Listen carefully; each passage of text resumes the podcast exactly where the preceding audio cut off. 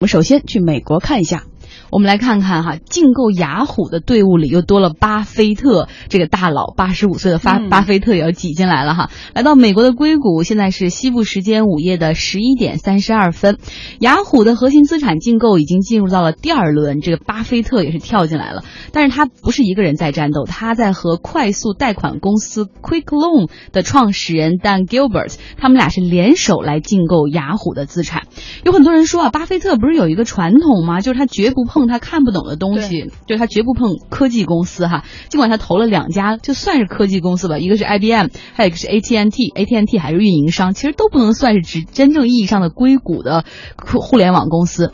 那巴菲特呢？他是做长期投资，他投每一家公司都是要目标是持续持有，至少是要两年以上的。那他不会因为短期的价格。波动会出售这个公司的股票。那传统行业有现金流的行业是非常合适的，比如巴菲特特别喜欢喝的可口可乐。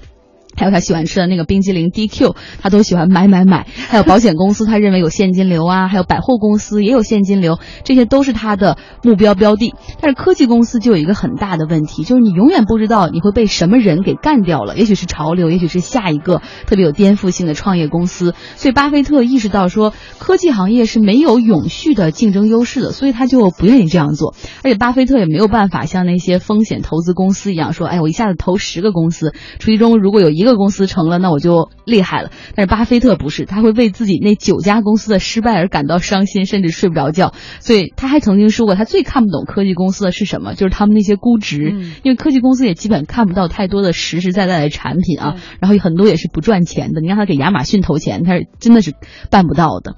不过我们也看到巴菲特他在改变。那上个月的股东大会上哈，他也是第一次承认说会对一些技术股的投资呃会进行考虑，因为他认为自己也没有赶上上一个时代的趋势，并且说如果有必要的话可能会转向互联网。那这一次我们看到他是跟圈内人 Gilbert 一起来联手。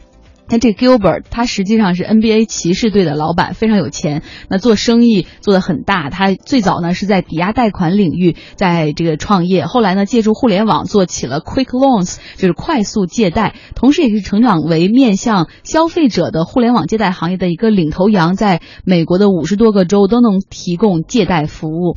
那现在他们俩一起合作，巴菲特有钱，好，这个 Gilbert 他有视野，互联网的视野，也许能够拿下吧。我们也看到哈，雅虎的竞购其实核心资产的竞购的第一轮的竞价，当时的收尾是在四月十八号完成的，那个时候就报价终止了。那我们看到有很多都对雅虎感兴趣，因为这次出售的核心资产中包括雅虎的门户，那就有包括像新闻、财经、体育网站，还有他们的很多专利。那最后呢，像电信运营商 Verizon，还有私募股权投资公司 TPG，还有这个美国的互联网公司 Yellow Page 这种电子黄页广告公司。都是给出了报价，但是现在你看第二轮又杀出了巴菲特，估计这个价格还会往上涨。雅虎真的很抢手哈，但在这个新闻中，我更想跟大家分享的点是，很多人说三十岁的时候我已经老了，我已经没有办法改变，没有办法创新和学习了。但是我们看到巴菲特八十多岁了，还在不断的学习，不断的改变自己哦，厉害。